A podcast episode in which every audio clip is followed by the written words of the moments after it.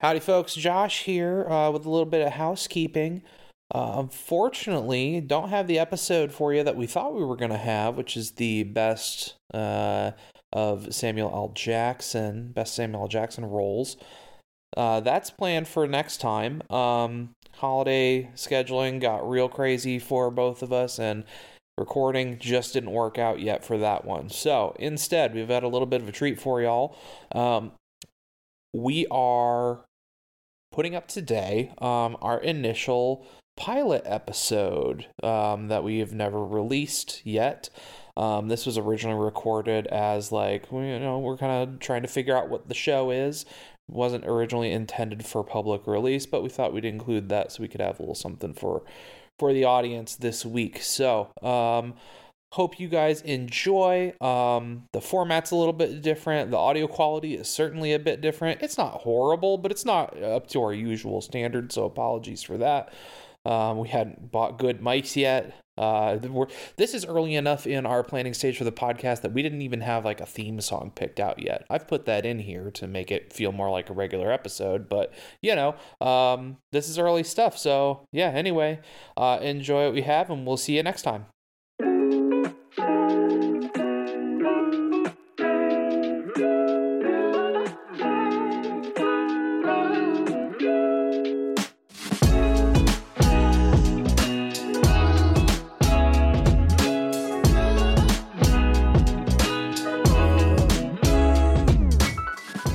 And welcome to Stupid Sequence, the show where we make ranked lists of things that don't matter because arguing with your friends is fun.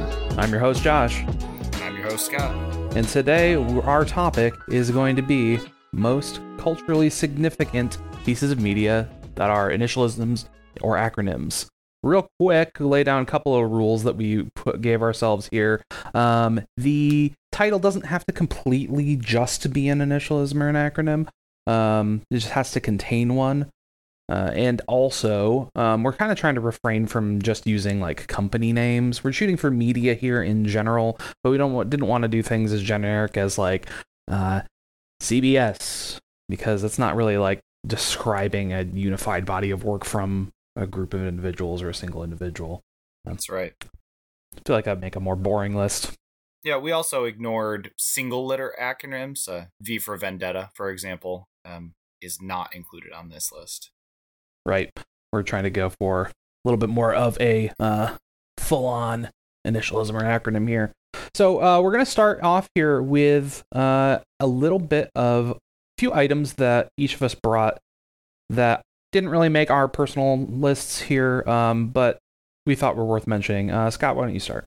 Yeah, sure. And, you know, with those list rules in mind, I've actually found this initially to be quite difficult no pun intended. Um, I did struggle at first to to really pull together a list of um, ideas to put on here, and after some research and a little bit more thought into it, I, I did come up with quite a few. Uh, so many, in fact, that I my list was oh, way overwhelming, and so I I did pare it down to my top. But like you said, there are several here that I felt deserved an honorable mention. So a couple things on my list. Um, CAPTCHA, like from CAPTCHA tests to determine if you're a robot or not, which okay. stands for Completely Automated Public Turing Test to Tell Computers and Humans Apart.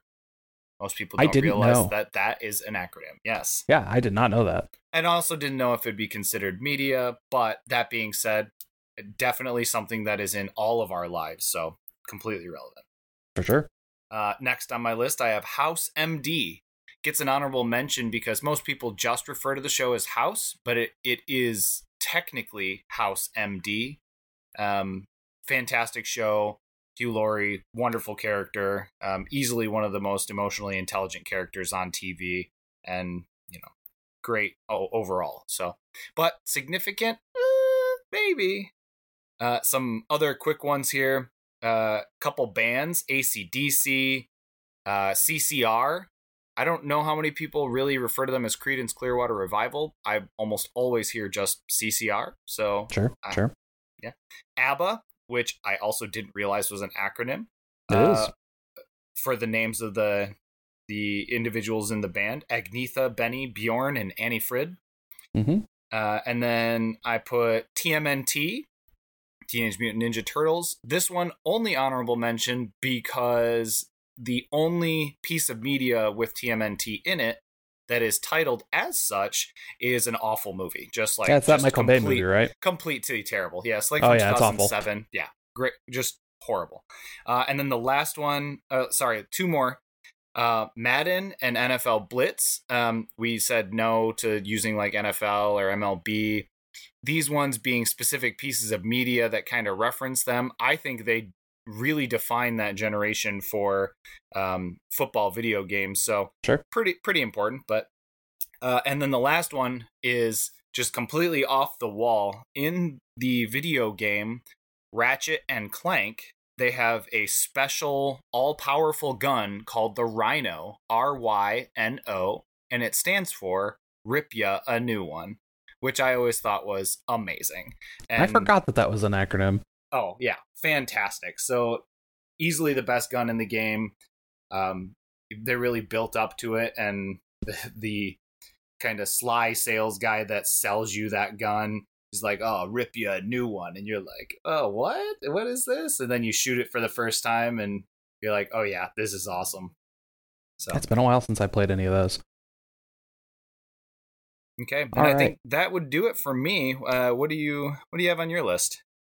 Um, I got a couple. Um, we'll hit a couple of video games that I do have on the list. Um, one of these is uh, MAG, which stands for Massive Action Game. Uh, it was a big, like, 128 player first person shooter on the PlayStation 3. I never really played it very much. It's not a great game. I just think Massive Action Game is a funny name.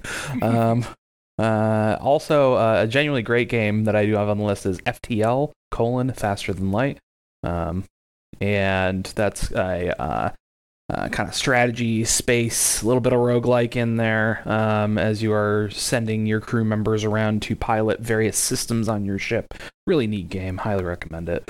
Okay, Um, but ultimately, not that culturally significant in the long run. Um, another uh, a movie that I have on here, um, a couple movies actually that I um, one in particular I really enjoy is UHF, which is the Mm, uh, Weird, Weird Al, Al movie, uh, kind of public access TV show um, movie. Really weird. I really love it. It's a it's a really great time. I'm Um, kind of embarrassed that I didn't have it on my list. I, very uh kind of a cult Al. classic. Oh yeah, So, uh, and then uh, uh, WALL-E I have on here as well because that's an acronym. Um, I didn't write down what it stands for because I don't, so I don't remember. But um, but you know, good another- good movie. good Not my favorite Pixar, but you know, movie that a lot of people like. first half of it's pretty fantastic. Anyway, Yeah. Um, and then uh, I have uh, last one I'll have on my list here of honorable mentions is uh, GI Joe, um, because the GI is also an acronym.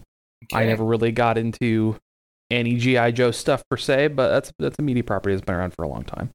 sure. I uh yeah, completely agree.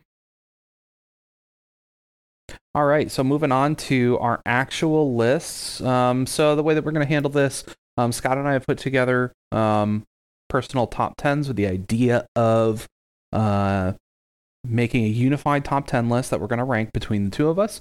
Um, we're going to start by, start with our number fives and go to our number ones, and if we have any duplicates, we'll start tapping into that kind of six to ten range for each of us.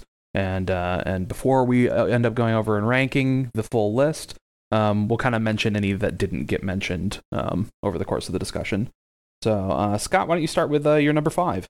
Sure. Number five. So this one should come as no surprise. It came up during our initial discussion of the topic, but when I think of culturally significant pieces of media, MASH is definitely towards that top of that list. And uh, it, you know, I grew up watching MASH. My dad did. My grandpa did. I mean, there's there's some amazing stories to be told throughout that, and it was for the longest time uh, the single most viewed finale episode of any show ever, and that started in the 70s, right?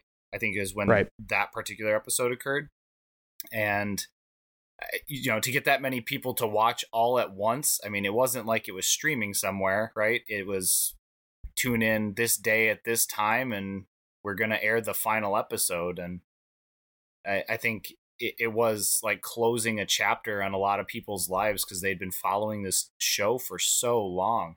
You know, say what you will about the writing and uh, some of the the changes that occurred throughout the format, but it, it was definitely a culturally significant show at a, a, time when people were really struggling to deal with what was going on across the seas. So, um, yeah, definitely a top piece of media, and I'm, I'm happy to put it at number five on my list.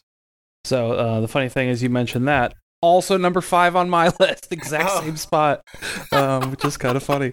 Uh, oh no yeah, way! Uh, yep. Uh, so I didn't grow up watching Mash. Um, I know, like my dad is a huge fan of the show, loved it as uh, when he was younger, um, and was actually airing. Uh, but uh, yeah, it undisputably, I feel like um, you know one of the most influential sitcoms ever. I have watched some of it and spent a ton time ton of time watching it, but um, you know it's it, it, one of the i think interesting things about it is um, you know it covered the korean war which ran for three years the show ran three times longer than the war that it covered which is, right which is kind of funny um, but yeah it's uh, it's really you know definitely one of the most influential sitcoms ever made and while i was kind of doing some research and reading up on it one of the interesting things i found was um, MASH is kind of one of the first TV shows that really pioneered the whole kind of dual plot lines, A plot, B plot structure that kind of oh, most yeah. sitcoms um, uh, use today. Mm-hmm. Um, so that MASH is, I don't know if it's the very first one, but certainly one of the earlier ones. So uh, interesting and, that that's kind of where a lot of that comes from. And for those who don't know, um, MASH stands for Mobile Army Surgical Hospital. And yes, and I did really, want to mention uh, yeah. let's let's let's hit the what each acronym means. I think that's yeah, that's worth covering. I mean, absolutely. Um, yeah, in this case, it was uh, surrounding a, a, group of doctors and other personnel that are uh, at one of the Korean, or excuse me, the U.S. owned army stations uh, for surgery in Korea, uh, and so just surrounding their happenings. Um, wonderful, wonderful show. I can't say enough good things about it. All right. Um, I guess we'll move on to my number well, six then. I was gonna say, yeah. Sorry, go ahead. Go ahead. Back already. Yeah. Uh, yeah. So back to my number six, since my number five is also Mash. Um, this is another one that um, I don't have a ton of personal attachment to, but I think is kind of indisputably a really, um, really influential person, an artist here is um, uh, Biggie, Notorious Big, B.I.G. Um, your uh, you know, a rapper who was very, uh, very, very popular in the '90s, very influential on a ton of um, other rappers out there, um, uh, and various hip hop artists, even even reaching all the way to today. Um, the I, I doing my research here, I looked up um, the uh, acronym original big as an acronym. It originally used to mean what he said was a business instead of game. Um, after the death of uh, his friend Tupac Shakur, um, he said that he had changed it to mean bullet in gut, um, which a little dark, but uh, you know, uh, understandable.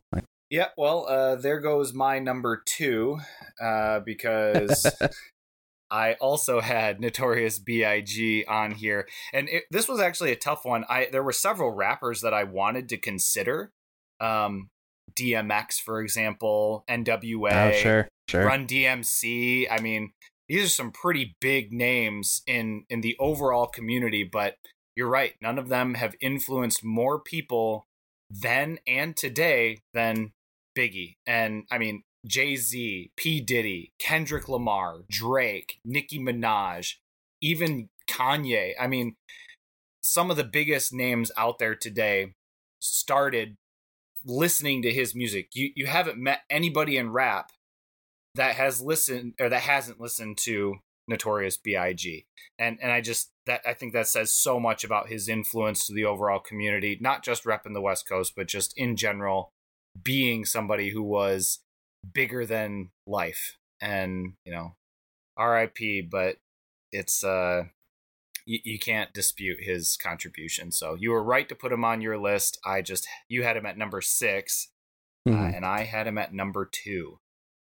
Uh, I, I, one of the things that you know, like I said, I don't have a ton of personal connection there. Um, but uh, one of the things I thought thought was interesting, um, is that Lifetime. So he has he's, he had two albums that released while he was alive, and then um, more that came out posthumously.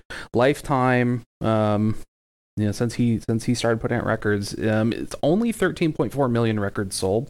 Mhm. Um, which compared to some of your other, you know, more influential, certainly some of the other influential music acts that I have on my my list here, significantly lower than that. But I think despite that, the um the influence on the genre as you know, reaching forward this far to today, I think is um is pretty massive. Yep, completely agree. I mean, it's a lasting impact is the best way to say it. And I- you know, if he if he were around, I I think he'd appreciate his own contribution. Okay. Uh, well, Alright, that what- being said, um, I'm actually going to jump back then before I continue with my list. So my number five was Mash. Yours was also Mash. Um, I'm going to jump to my number six then, uh, since you took my number two, and go with WoW or World of Warcraft. And Okay. This Okay. one, I, I, I, I was hesitant to put it on the list because I didn't know if it would be specific enough for an acronym uh, because I don't know that it's actually appeared on any titles. I do know several websites and dedicated resources do have WoW as the primary thing, and if you talk to anybody who talks about it, they tell you they play WoW. So I'm going to put it on the list anyway. Um, Okay.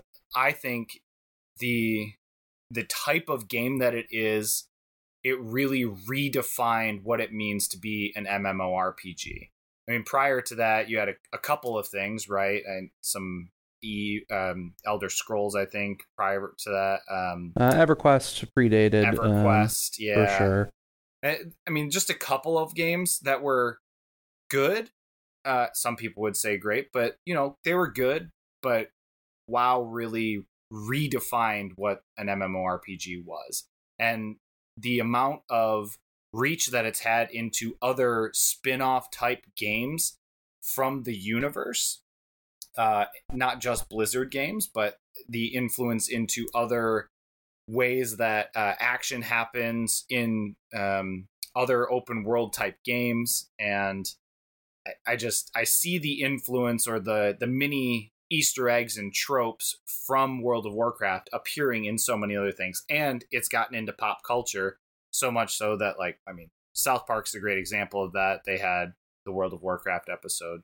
Um, main I maintain that it's easily their best episode, but we could talk about that another time. um, and I, I just I see, even though I haven't played in quite some time, I, I see a lot of the influence still showing up years later.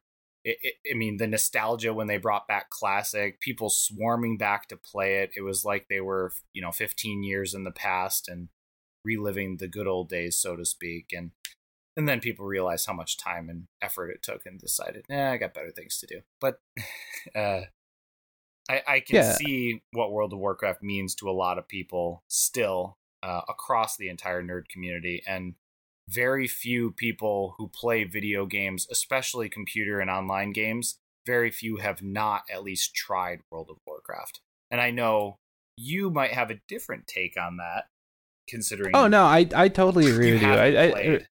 I have played. I just don't care for it. Oh. But um, out, looking at um, I didn't consider World of Warcraft for um for my list just because the title isn't an isn't an acronym. Um, you know, people use WoW, but that's not the actual title. But that being said, um, had I considered it. Um, obviously the most influential MMO ever made. Um, you know, very far from the first one. You had like um, uh, MUDs, multi-user dungeons. You know, going back into like what I think like the late '80s, early '90s. Oh, sure. Um, and you know, and then you, you kind of proper MMOs start happening in the late '90s. You know, you've got like your Ultima Online '97, EverQuest in '99. Um, you know, Final Fantasy 11 is in 2002, and WoW doesn't come along until 2004. But um, but WoW absolutely like makes a massive mark on on that space. Um, I pretty much instantly becoming the most played MMO out there, one of the most played video games out there at the time for sure. Mm-hmm. Um, and that influence, you know, carried on really, you know, it, it's definitely waned over the last, uh, I'm not sure exactly what you say, seven, eight years, something like that. Um, but you know, for, for probably for probably a, almost a solid decade, it was like the MMO, you know, um, and really defined what a lot of people were doing in that space. Can't tell you how many MMOs out there are essentially just WoW clones. Um, you mm-hmm. know, just trying to do the exact same things that WoW was doing. Uh, so uh, you know, uh, definitely massive cultural influence, influence to be sure. Okay, well, you can give me an asterisk next to that one, considering the title is technically World of Warcraft. I just, I don't know that I really ever say World of Warcraft that often, except no, that's explaining fair. what it is. I just that's say fair. WoW, and people know what it is. Definitely fair. Um, so cultural, culturally, it's an acronym for sure. For sure, yes. All right. Well, um, I'll move on to my number four then. Um, we're moving into movies here. Um, we're going to talk about E.T., the extraterrestrial. Okay. Um, pretty, I think, um, pretty hard to argue that this is not a massively influential movie. Um, yeah, at the time when it came out, it was the most money making movie of all time. Um, and you know, since then has of course lost that. Um, lost that title, but uh, hugely popular movie. Um, I think you can talk about E.T. as there. So there were a lot of in the '80s and kind of into the '90s, um, kind of the genre of like your coming of age movie, and kind of like sure. child focused adventures and everything. Where um, uh, you know, uh, uh became a popular genre through the 80s. And E.T. in 82, I think, is one of the kind of formative movies there of that style of what would happen in the 80s and 90s. Uh, and, and really just defining a ton of what came after it and inspiring a lot of other movies. Uh, other interesting things from uh, I think one of the most interesting things about ET looking back on it is if you look, obviously the Reese's Pieces thing, big part of that movie, um, and the company basically credits that movie for saving Reese's Pieces as an ongoing piece of type of candy because they had released it. I want to say like a year or two before the movie, and it like initially did okay, and then the sales of it really waned off. And when they were making um when they were making ET, um, they had originally wanted to use M and M's, um, and I want to say, if I remember right, like the marketing deal on that fell through. I don't remember exactly what it is, but they ended up going with Reese's Pieces as an alternative, mm-hmm. and just massive explosion in interest in Reese's Pieces became a hugely popular candy, uh, and uh, I think, and, and I really think that's one of the interesting things as we talk about the um, items in this list, what has cultural significance is, you know, within its genre, within its, um, you know, it's the space it's working in as all these pieces of art or artists or whatever we're talking about here. That's one thing. But when you start like having an outsized impact on things that have basically nothing to do with movies, you know, like a candy, right? Um, that then you i think that's a good mark of like this is huge this is huge right it's like it, it saved a candy from being killed sure um just with the uh, outsized impact that it has on uh, uh, on on popularity of other it things. It kind of makes me wonder how often something else like that has happened. A- another example I can think of is uh, the rock band Queen lost popularity after their initial introduction. I mean, they were semi popular at the time, but they didn't really become mega popular until Wayne's World and Wayne's World asked to use Bohemian Rhapsody, and they showed them how they were going to use it, and Freddie said yes, and that was when they really took off as a band. So another example of how movies have a, a powerful impact to potentially potentially uh, influence things outside of their immediate purview. So that, that, might be a list for another time if we want to think about sure, that. Sure, yeah.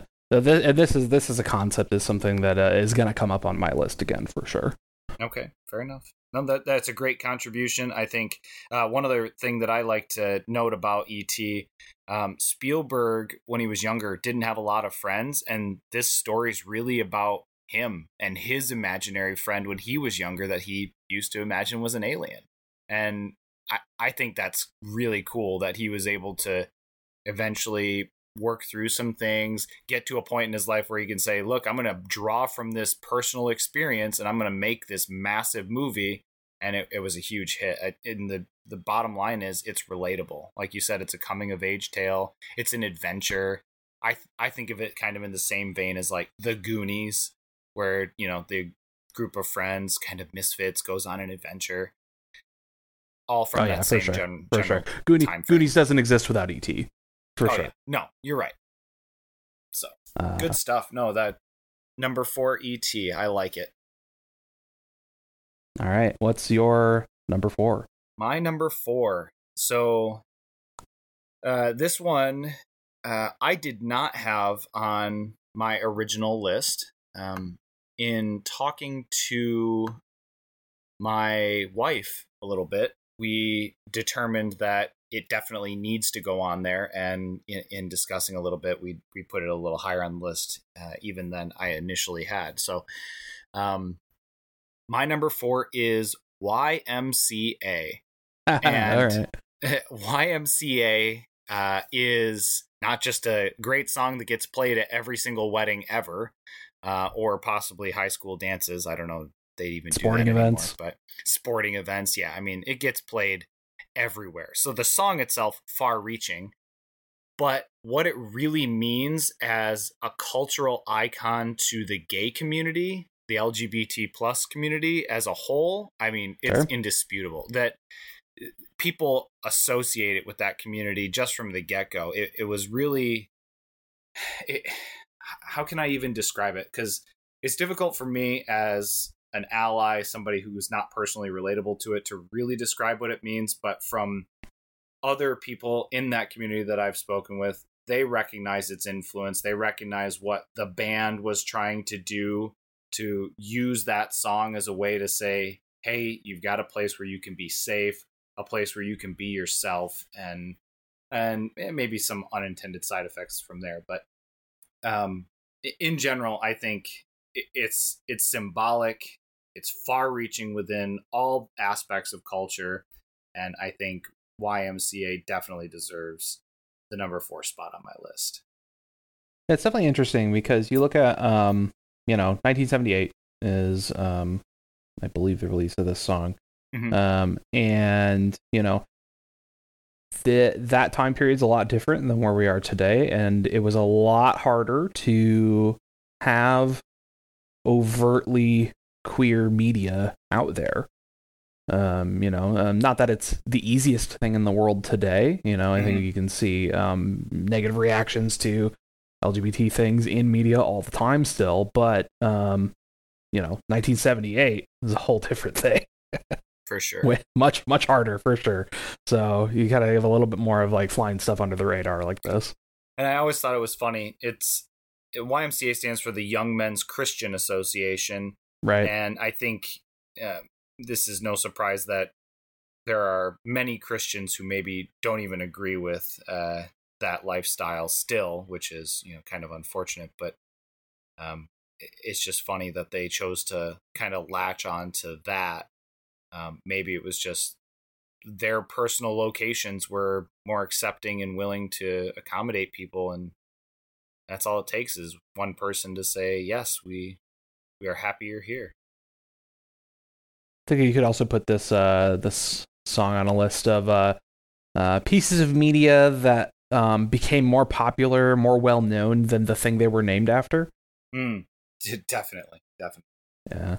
because i think uh, ymca or the y is still around Oh, for sure. We live right by one. okay yeah but i i don't know anybody that tells me hey i'm going to the ymca i'm like okay i hmm. there's not i mean there is one kind of nearby me but maybe i'm not in the right circles for that All right. Um now I think we can move on to my number three. Um, so uh, you've mentioned my uh, number three on your honorable mentions list. So apparently, I think the uh, impact of this is significantly higher than you. Um, my item on the list here is the band ACDC. Uh, this is another item that um, you know I am not a huge ACDC fan, honestly. Um, I, I think the um, your vocals in the band tend to be a little screechier than I personally enjoy. But I think if you start talking about what's the cultural impact of ACDC, um, what's the reach there, it's pretty big, right? Um, 200 million albums sold um, as of, I think, this year. Uh, and um, ACDC is kind of like the arena rock band that gets some of the most play, right? Um, just in references, songs featured in movies, um, uh, you know, um, in, in advertisement, whatever you want to, whatever you want to say, ACDC is as for you know 40 years been everywhere, everywhere.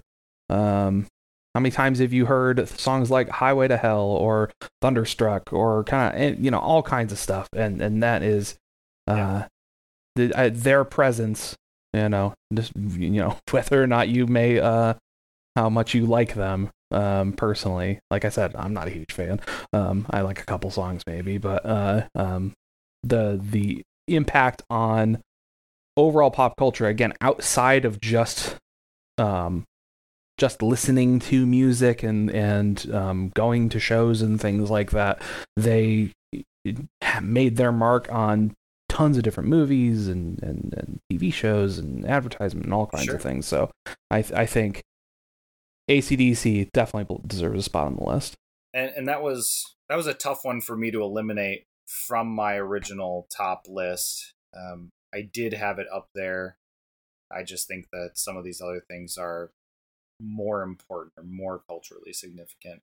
But you're right; it's hard to find a movie that oh the uh, the main hero has returned from his exile and is supercharged to take on the bad guy and suddenly what song is playing back in black and Sure. that's i mean i, I can think of a couple movies that, that does that so it, i think you're right their their reach is pretty far um thunderstruck is a drinking game i, I mean I've know not heard that. of that. Oh, well, I mean, that's, uh, I don't want to give anybody any ideas, but I'm sure everybody who heard me say that already knows how to play that game. But basically, any anytime they say the word thunder, it switches to the next person in the circle, and Ah, okay. they drink until they say it again. And spoiler alert, it happens a lot. So It it, does. just keeps moving around. Um, anyway, uh, so no, you're absolutely right. They they've definitely had a massive impact, and I I will not argue that they deserve to go on this list too hard, considering they were at least an honorable mention of mine. Uh, also worth noting, if you weren't aware, ACDC stands for alternating current, direct current, um, in terms of uh, electricity. Um, Okay. and the uh, the the members of the band chose that as their name because they thought that that represented the energy of the band, um, the, the kind of the driving energy force behind their music. Hmm. Yeah, I could see that. Ang- Angus Young's kind of crazy. He's a character. All right, Scott, why don't we move on to your number three? So I'm a little worried here with nine number three because I'm afraid that you might make me put an asterisk on this one as well. Um, Okay, okay. it is in my mind an acronym and i think pop culturally it's definitely an acronym uh, but uh, okay i'll rip the band-aid off here my number three is d&d or Okay. dungeons and dragons Okay. and i think i was again hesitant to even put this one on the list for that reason but if you look at all of the things that D&D has influenced and I'm not talking about just Stranger Things where they happen to play D&D and that's like one of the core themes of the entire series but D&D as uh, a bestiary and D&D as a heroes theme or a group of random people that happen to find each other and go on an adventure. How often does that exact thing happen in every piece of media ever? It just it seems like D&D as the original kind of point of gathering all of these fantasy nerd type things into one location and people draw from it constantly and and i think one as somebody who's played d&d and I, I know you have as well my kids play d&d i recognize the the impact that it has on uh, people's developing imaginations and uh, their their abilities to think outside the box and problem solve, as well as you know a little bit of nerdiness to it. But I think in general, it's such a big thing, much larger than life than people even realize, even outside of the nerd community, and that they've consumed pieces of media that are direct influences of D and D with maybe out even knowing. So, I'm I'm putting it as a solid number three here on my list. Yeah, no, I, I I would say we don't need to asterisk this one because they have branded themselves as D and D many many times. Um, you know, back um, I I believe both companies that have owned D and D as a property uh, originally. Um, uh, what is it, TSR under Gary Gygax, and nowadays Wizards of the Coast both have released a lot of products that um, have it specifically branded as D and D uh, specifically. So I don't think we need to asterisk that. Um, but cool. you are 100% right. Um, massive, massive influence. Um, you know, it only gaining an influence in the last decade or so, honestly. Um, Which I'm not upset about at all. Sure, absolutely. There, there. You look back on the history of D and D, and for decades and decades, it's this very considered niche, nerdy thing. Um, you know, popular in its way for sure, but um, but very much relegated to your normal pe- people, um, people who aren't already predisposed towards especially nerdy pastimes are going to look at D&D and go, "Well, that's for nerds. That's not for me." Um, but it's really um, since the release of D&D 5th edition, uh, your mileage may vary on how great you think that edition is, but they really focused on um, making D&D more approachable and, and, and trying to be more welcoming to people trying to, that are interested in getting into the hobby. And a big part of that's a big part of why it has really latched on the way that it has today.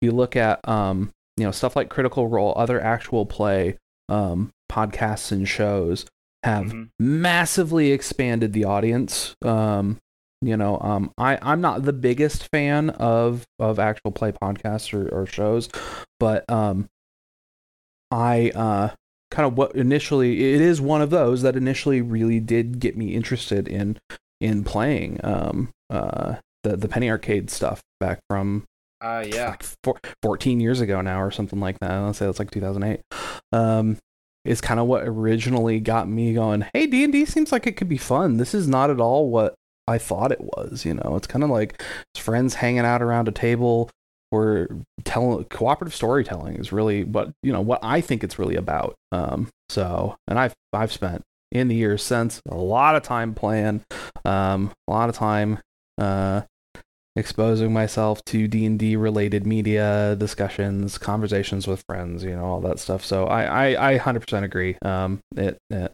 I I hadn't really thought of it as an item on my list. I'm not sure why, but I definitely agree it belongs there. Okay.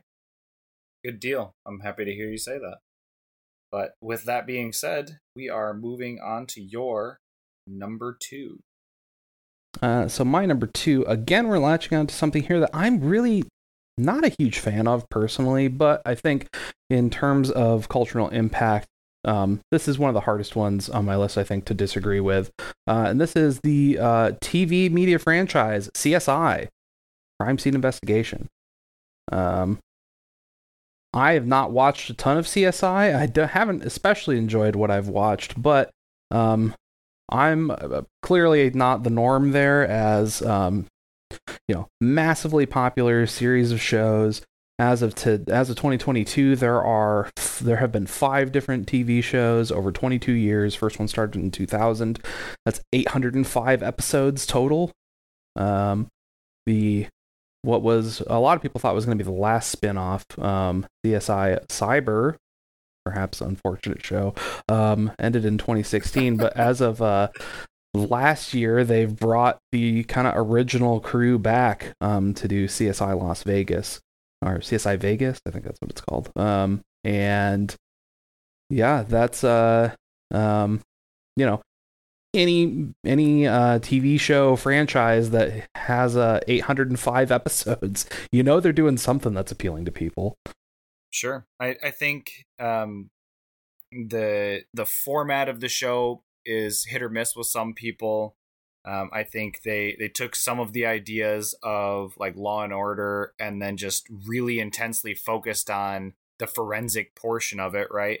And mm-hmm. and you're right. I think for after its initial release for about five, maybe even ten years, there's a whole generation of people that wanted to be forensic scientists, and I I feel like it did a great service to the science community because it really kind of made people think, oh, I can I could do that. That's really interesting. I hadn't even considered how something like that might work. So from a a STEM career perspective, I, I think you're onto something there as well. And and I definitely will not agree with you. I did not have it that high on my list, but it does it did make my top ten. So we'll we'll cover that here in a little bit. And you, yeah. you're right. You're definitely right with this one. Yeah, I, you look at like even like uh, you know we both attended high school. We went to the same high school in in a pretty small town. Um, one Very of small town.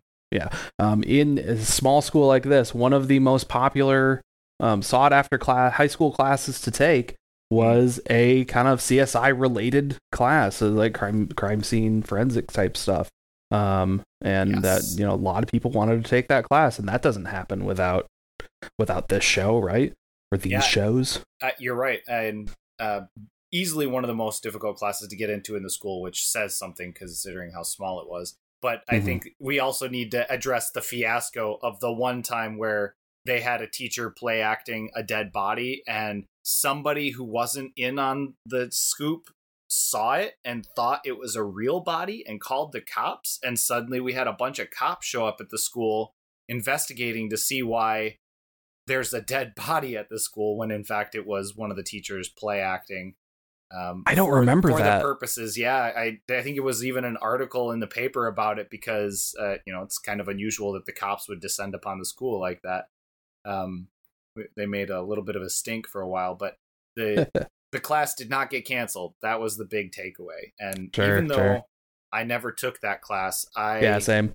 I sat in on three different juries for the class uh, so that I could uh, listen in as the students explained their process. And um, it, it, it, was a really fun class, especially for people on either side, you know, and there were lawyers and uh, the forensic investigators. And yeah, no, it was a lot of fun. I, and you're right. I think that's. It, it wasn't just our school that saw this. I think CSI as a whole just huge impact and well, de- definitely. So, so there's I don't know if you've heard of this. There's a concept um, out there that is called the CSI effect. Um, that has dramatic. You know, there there are people who disagree on the size of the impact of this, mm-hmm. but um, I think it's fairly fairly well accepted at this point that um, in the wake of these shows, um, they have really changed P a lot the the common public's perception of how can forensic evidence be used, how effective is it, um, mm. and the expectation with which um, that kind of information can be used to bring bring criminals to justice. Right.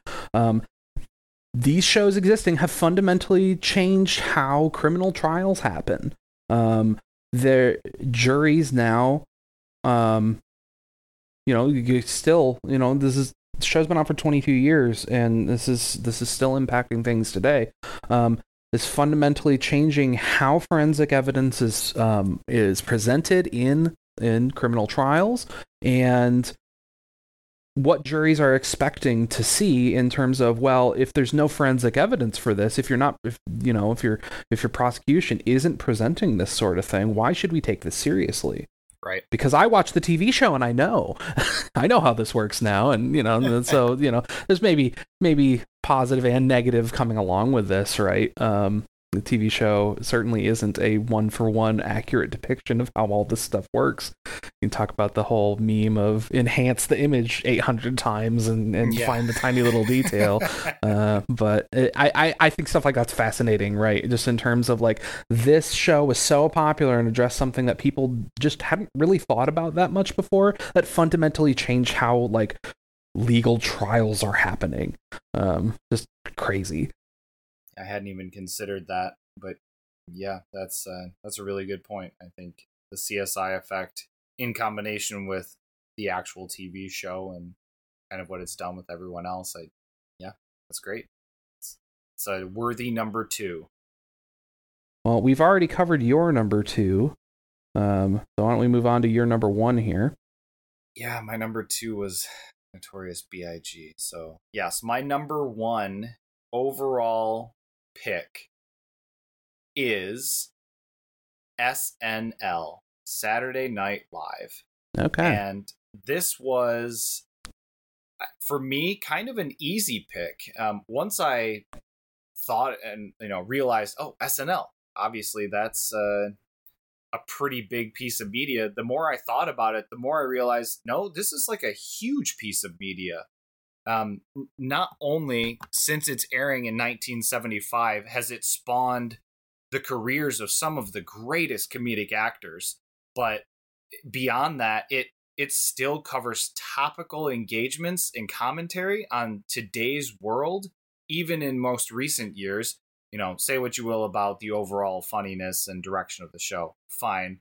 It's still relevant. People still watch it and and it still is bringing light to some of the uh, darker sides of of the reality of our world. And um, I mean, they they cover elections, they cover important political decisions and Supreme Court decisions, and I I just think that it's been kind of a constant influence uh, throughout our lives for the past about I don't know forty five plus years, and At this point, I just don't see it slowing down. It may change, it may continue to change, but I really think that what it's done for the overall careers and the impact of our society. Not a single person, I think, hears SNL and doesn't know what that is and what it stands for. So, number one on my list. I would definitely agree with you that um, I think, you know, there's a time where SNL is massively influential, right? You get through, um, you know, kind of the, especially the 80s into the 90s. I think SNL is is is massively popular and massively influential. I really think it's gone downhill since then, like yeah. massive drop off in in the relevance, um, and just the amount of viewership they have. Still a big show, no doubt. Um, but I think it's it's absolutely nowhere near where it was. And It's, and I think you've seen other sketch comedy come in and kind of certainly take up more of the um, the cultural zeitgeist around um, these kind of topics. You know, Key and Peele while it was on and and things like that. Um, sure. I have a I, I I have a bit of a complicated relationship with SNL, and um, I think most of it sucks. there's a lot of SNL eras that I really really don't care for. My the one that's close to my heart is like your Chris Farley, David Spade time. Um, I I really I, I enjoy a lot of those sketches, but even then, um, in a uh, on a week to week basis, um, I think um you know individual an individual episode is maybe going to have like 50% of it be stuff i actually find entertaining um Sure. you know that that, that may just be me um but i think um But I don't think individual episode entertainment is something that is uh, really impactful to the overall cultural true. impact. That's true. And yeah, I That's true. agree. That's I just mean, kinda my relationship. Yeah. that, that, that, that's me specifically talking about the era that i enjoyed you know, you'd, uh, you, I don't know that you could pay me money to watch a modern day episode of SNL. Um, I just don't, I don't care for it. But um, I, I cannot argue with you that in it, in its at its height, at the height of its powers, SNL is like a major cultural institution. Absolutely, still relevant today. I would say very much less so. Less relevant for sure, but um, I, I think the overall contribution is enough for me to keep it at number one. I mean, Steve Martin, Adam Sandler, Tina Fey. Uh, let's see, Dan Aykroyd, and more recently, like Pete Davidson, right?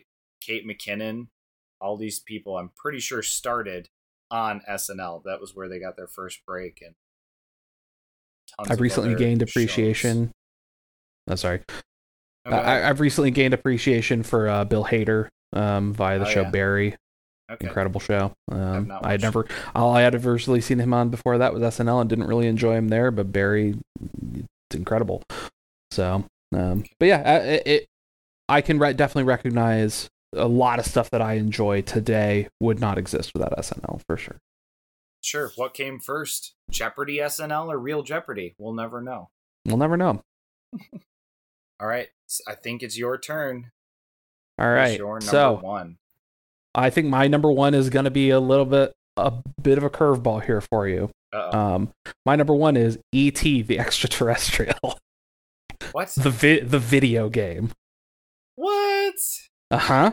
So, I don't know how much you know about this, but um, a little um, bit, a little bit. Uh, this game by no means single-handedly. I'm talking about for the Atari 20, 2600 here.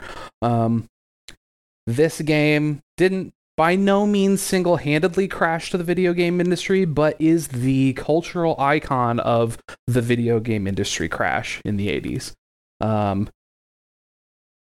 that it it tanked an entire industry even if it's not the only thing that did it culturally it is what is perceived as being the thing that did it um, and tanked an industry for years to the point where um, affecting how video games are marketed and sold to us today.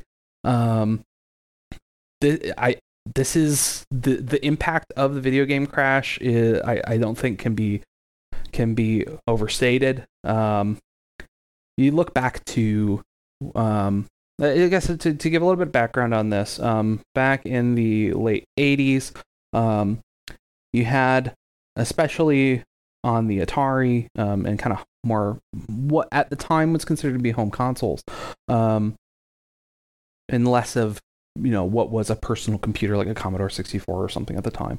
Um, you had video games were way way easier and cheaper to make than they are today um, and you could kind of just have a couple guys bang one out in a couple of weeks and sell that thing for $60 um, and people figured that out over time and also figured out around the same time that hey if we get the license for let's say a massively popular uh, movie like et and then we just crank out some some garbage in a couple of weeks here and and put that on stands this will sell really well.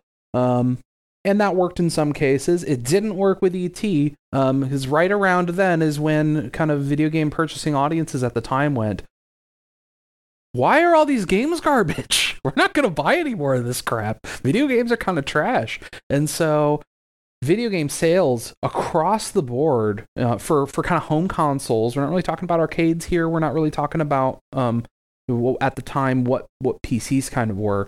Um, home console sales just plummeted. Mm-hmm. Games, the consoles themselves, um, just kind of across the board, um, and um, it really kind of made a panic happen in, in, in the game development scenes. They're like, how are we going to make money? Right? No one's buying our stuff anymore. Um, and the thing that kind of changed that is Nintendo coming out on the scene and um, putting out the NES, and it's obviously massively popular, one of the most best-selling, you know, electronic toy type things of all time. Um, and the reason I mention the toy word there is specifically because the way that Nintendo pulled this off is they marketed it as a toy. They didn't market it as a console because the word console was toxic. no one was no one wanted to buy a console because everyone had the brand association with video game console as this is garbage. They didn't market it as a video game. They marketed it as the Nintendo Entertainment System. This is a toy that you bring home. Um, and you can play these games on this, but it's not the same as the Atari or this other stuff that came before where, where all this crap was being put out. Mm-hmm. Um, we're here to provide quality experiences. Um, and and uh, and it's not just the um, it's not just the kind of purchasing audience that they were trying to influence with this. This is retailers because you lived and died by retailers back in the 80s, right? Um, for video games, you um, nowadays, you know, most of the stuff is being sold digitally, um, and so the the impact of retailers, the control that retailers have over this process, is just not as important anymore. Um, at the time, you look at the um, the retailers didn't want to buy game consoles to sell because no one wanted to buy them. They knew that nobody wanted to buy them. So I think you look at ET again. This is ET is not the number one thing that crashed the video game industry, but it's it's kind of the focal point around which the collapse happened. Um, and I think crashing the entire industry for years um, deserves a number one spot on this list. On my list, anyway. Okay, so your your argument is more uh, is not really about what it what it did, but what it didn't do. Kind of. It, it's more like this game I, it, wasn't great. It has an influence. Most people have never heard of it, but by the way, it's a focal point to the commentary on stop spitting out garbage games. And okay, no, I see what you're saying. I, I hadn't even considered that to be on my list. There was an urban legend around this game for a lot of years, uh, but that um, this game sold so poorly that they had to take a take all the extra copies of it that weren't being sold and dump them in a landfill in, I believe, New Mexico. Um, Turns and, out that's not an urban legend. Yeah, right. Yeah, exactly. Um, I want to say four or five years ago, something like that. Um, they found they found them in a landfill. I don't not sure how I'm not sure how exactly that happened, but um, they found the landfill where thousands and thousands of copies of this garbage Atari 2600 game were buried. Um, they actually they salvaged one at least one of them that turned out to be still functional and they sold it for like a hundred thousand dollars i'm not sure who would buy city, that but it's a bad game. Like if you haven't played it or seen it played, it's terrible. It's really it barely looks like anything on the screen. Um, the but gameplay is really boring and it's incredibly culturally significant. I think because of what it did to an industry. That that ultimate the industry ultimately recovered from it, right? Video games are bigger than ever, billions billions of dollars um, in that industry. But at the time, it tanked it. Sure, I've heard of video games. a couple people have. Oh, okay. No, that's uh you're right. I think I I would not have even thought of it, but given your explanation, I could definitely see why you specifically would put additional value into it and and see the significance of this game. So um that was good. It's a good curveball. I was uh I thought maybe thought it might be a little surprising. Like ET again. I'm like ET again. What is this guy talking about? Was prepared to argue. you want an asterisk? You get an asterisk. Well, I think we can um, wrap up this segment. Um, gone over our topics, and we'll take a bit of a break here, and then when we come back, we'll talk about um, uh, getting getting some things ranked. Okay, sounds good.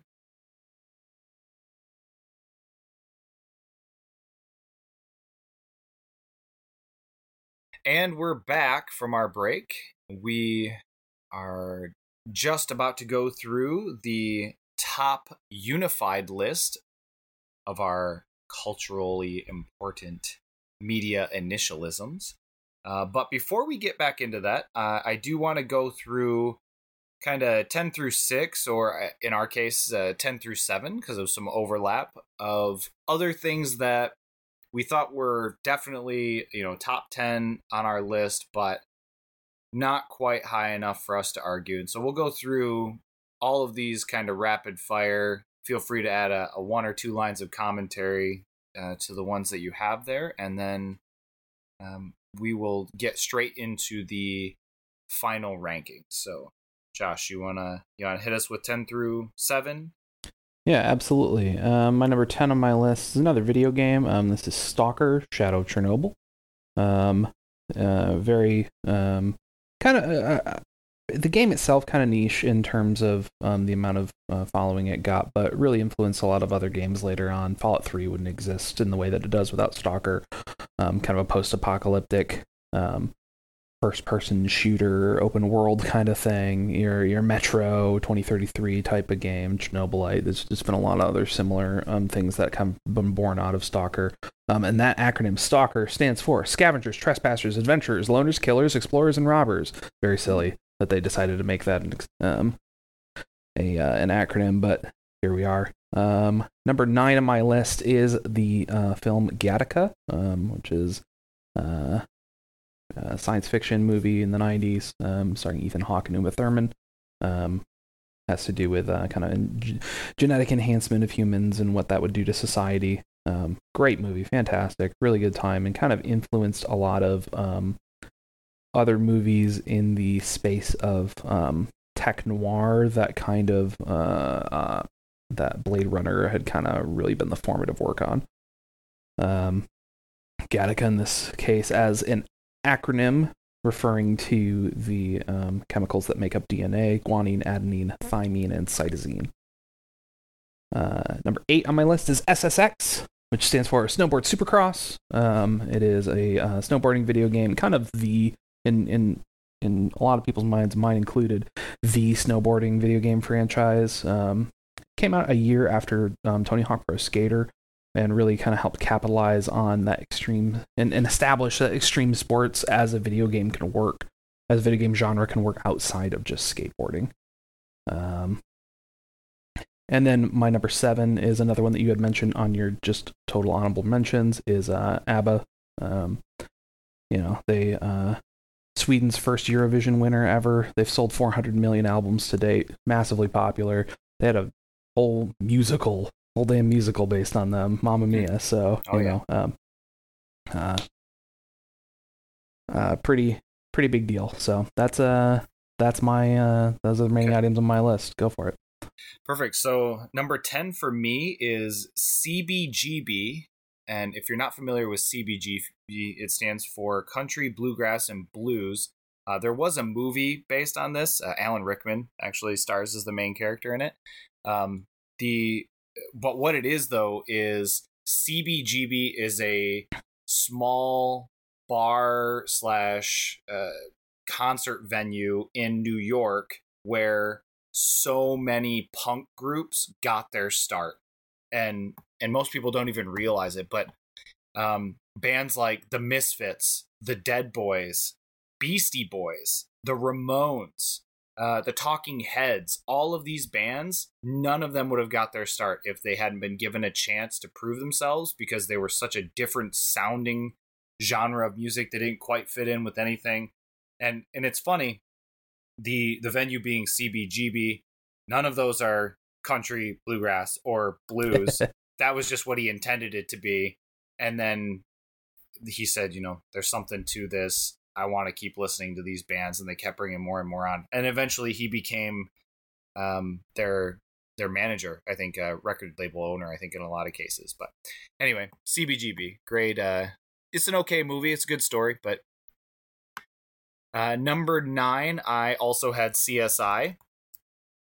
Uh, so not not much left to say on that one. So I'll just skip on to my number eight, where I have the OJ trials, and Okay. this this one as a, a piece of media or a piece of content that was consumed you know feel free to correct me if i'm wrong it was one of the most publicly if not the first publicly discussed trials that really got a ton of media of attention and people saw even from the get-go with the car chase right the white ford bronco that was that was iconic in and of itself and and then the the family uh the lawyer right uh Johnnie Cochran um his if the glove does not fit, you must acquit. How many different TV shows and movies have used that line in particular, or the same tropes, or the same styles of defense that he's used? I mean,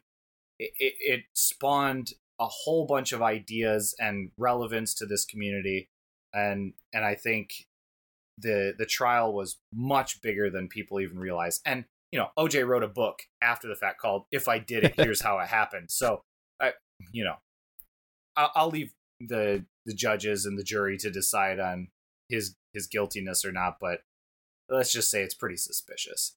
Uh, and for those that don't know, uh, OJ, his name, it actually stands for Orenthal James. Most people don't know his full name. Just call him. I didn't know that. Orenthal. Yeah, definitely. James. Definitely not the first uh, big celebrity trial ever. You have stuff like the Fatty Arbuckle trial back in the 20s. That was huge. But Mm. this is certainly the biggest one, I would say, is, um, up to like, I don't know, more recently, the Johnny Depp Amber Heard trial, maybe. Yeah, I think it's more important than that one. Oh, agreed, for sure. But um, in just in terms of capturing the public consciousness. Sure. No, you're right. But I think that was uh I mean it was a pretty big deal. And and so number eight on my list. And number seven you had in your honorable mentions, but I put it as my number seven. That is G.I. Joe. And the the show was great, but what it really did for me and what I think about as its biggest contributing influence, it made it cool for guys to play with dolls because that's really what it was was. GI Joe action figures or dolls. And prior to that I I just don't know how many people really did that. So for me again and I, I kind of hit on this before when I was talking about D&D but it really promotes imagination and kind of using your own resources to come up with ways to entertain yourself. And and I think a lot of people saw the the lessons that were learned as the result of each of the episodes. And maybe there's some uh, questionable social things that are associated with it now but I, I really do think that gi joe has such a big impact on um, that whole generation of kids both from an action figure standpoint and a tv show standpoint. And so i think it was well deserved to be a number seven on my list. And of course we already covered my number six so i think that is everything. All right. Uh, now we'll move on to actually building this unified list of 10. So, if we kind of move over, I feel like it's fair to move over our top five here.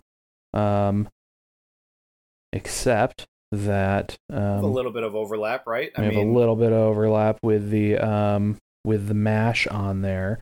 Um, so um, Notorious B.I.G. It was my number six.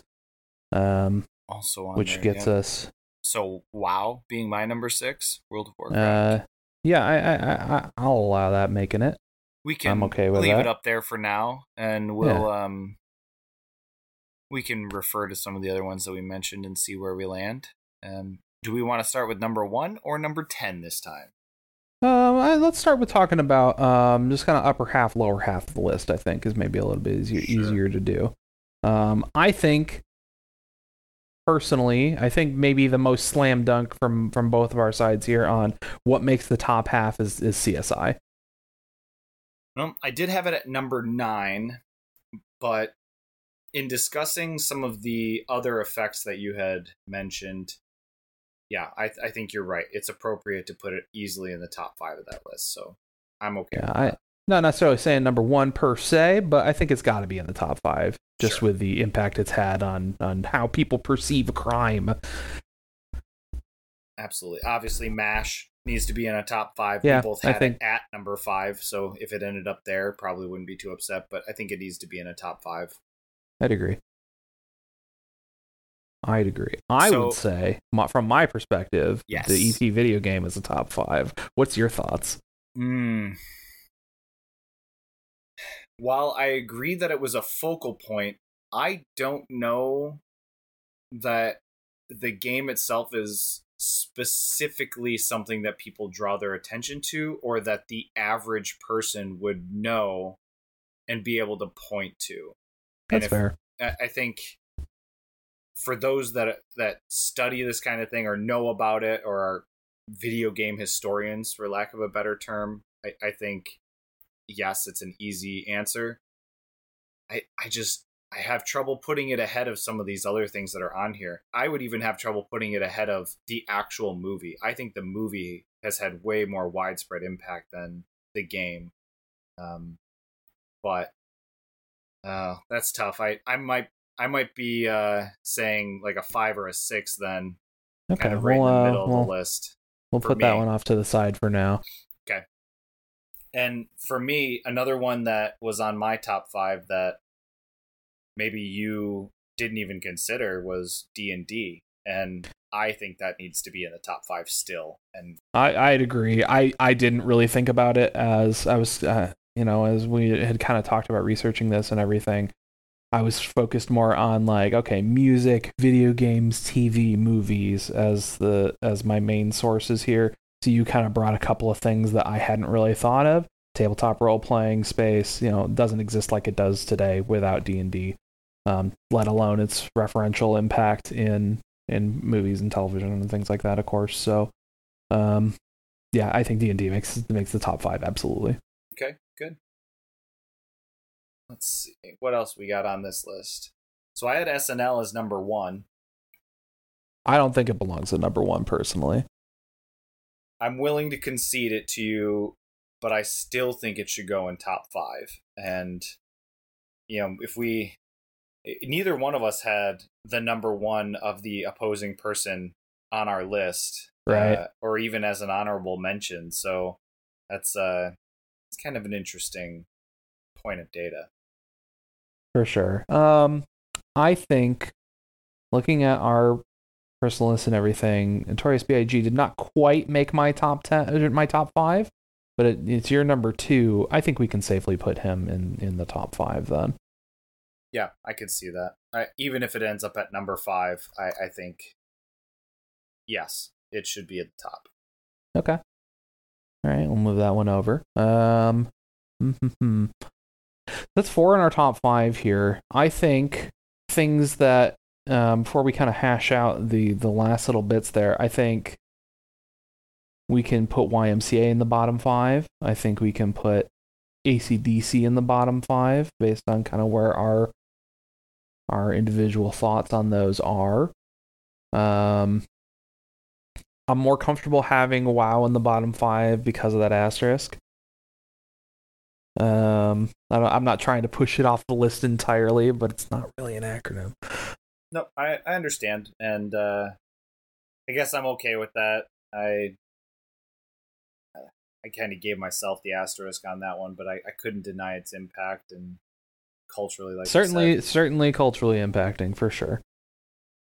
All right, I think our number ones are going to be the points of contention here. Really, I yeah, right. That it's kind of funny how that worked out this time.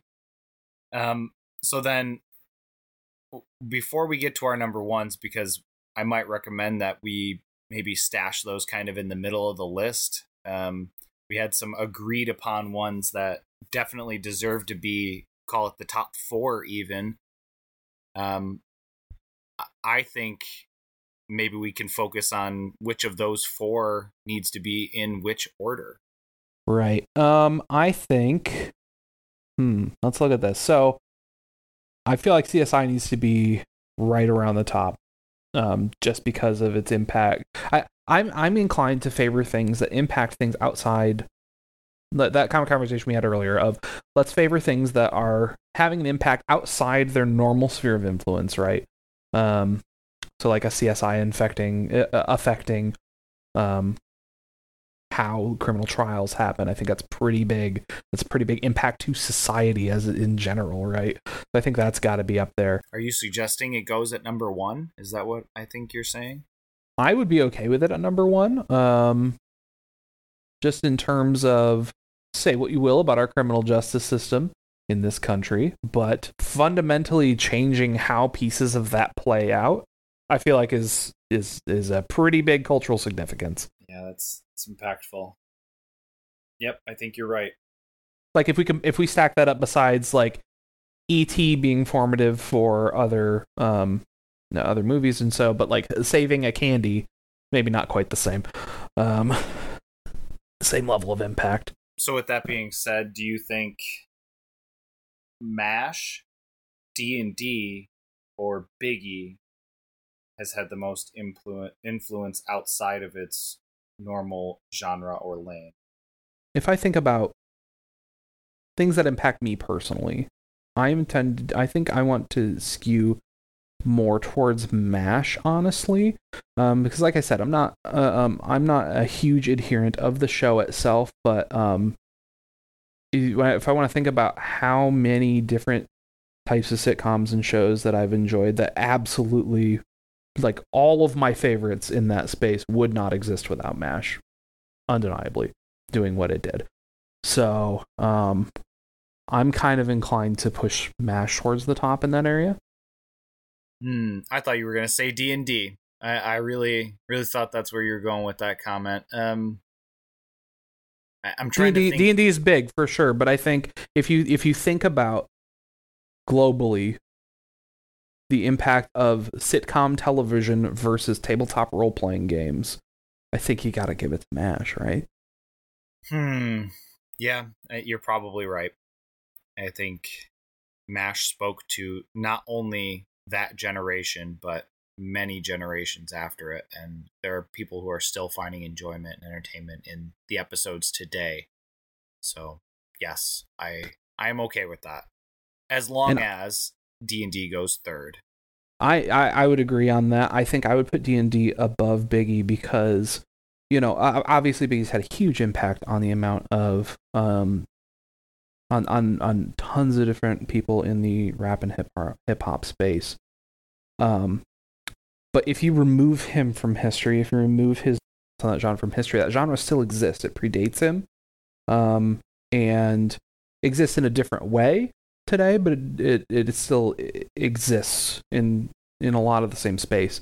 Um, tabletop role playing games do not exist without D and D anywhere near where they are today, right? Sure. Um, it's not the very first one, but it's damn near close.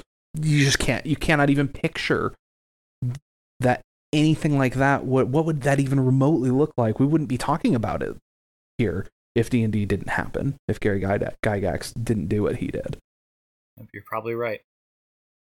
Yep, I would agree with that. Then I would put D and D third and Biggie fourth. Okay. Now we come to the all important middle section where we've let all of both of our number ones slip, and we have maybe E.T. the movie lumped in with it, and and here's where I would say the the movie surpasses the video game in importance Sure. and and I I think I'd be willing to concede the video game ahead of SNL just given its impact on the overall video game industry as you had outlined, but I think the movie should go ahead of the video game. I'm okay with that. I would definitely say ET over SNL for sure. Um, you know, setting my own um tastes around SNL aside, um, I I just think the impact of ET on movies in general is higher than SNL's cultural impact. Fair enough. So between the remaining three and the remaining three spots, we have WoW, YMCA, and ACDC. Personally, I think YMCA has more of an impact on culture as the, the primary thing here than ACDC I would say- does. I would say more people certainly ever like if you want to just boil it down to how many people know about this versus that, right? Uh, how many people know about know how to do the dance and the at least the lyrics of the chorus, right? Sure. Um, for YMCA versus people who are familiar with WoW. My grandma doesn't know what WoW is, you know. Um, but-? My grandma knows what WoW is. uh, but uh, but she certainly knows what YMCA is. You Yeah. can't you can't not, right? Um, But she So knows I- what I- I- ACDC is too. Probably. She certainly doesn't like them. but uh, well, that's an impact, uh, even being negative. I think. so your proposed here is for the end of the list here is YMCA at eight, ACDC at nine, and World of Warcraft at ten. Yeah, I'm gonna let WoW slip a little bit, and I, I think it's because of that asterisk. It's the main reason, but um, it definitely deserves to be in the top 10 of the list. Okay. I think we got a good list here. I think I'm pretty comfortable with this list. Let's see. So let me run it back to you. We got 10 World of Warcraft or WoW, 9 ACDC, 8 YMCA, 7 SNL, 6 ET the video game, 5 ET the extraterrestrial, 4 Notor- Notorious BIG, 3 D&D, 2 MASH and 1 CSI. I think that's a list. Yeah, I'm I'm feeling pretty good about it. I think uh, there are some on this list that, from the first point of discussion of this topic, it's the ones that came to mind, and they came to mind for good reason. And Mm-hmm. you know, I seeing them now here at the top of the list, it's it's no surprise. So, yeah, I'm I'm happy with this list. I think it's it's a good combination, the the rightful place. I think CSI is literally the first thing I thought of when we first discussed this as a potential topic for the show. Wow, yeah, that makes sense. Okay. Well, then I, I think we're good. I think this is the list. I think we're done. Pretty good list, I think. Okay. Well, in that case, um, we will go ahead and wrap it up, call it a day here. Thank you for joining us for this conversation. I hope you found it enlightening. And uh, if you disagree with us, well, too bad. You're wrong. You're probably wrong. so uh, until next time, uh, we'll be back with another stupid list and a, uh, another stupid sequence. Looking forward to the conversation and I hope you'll join us again. I'm Scott. I'm Josh. Have a wonderful day.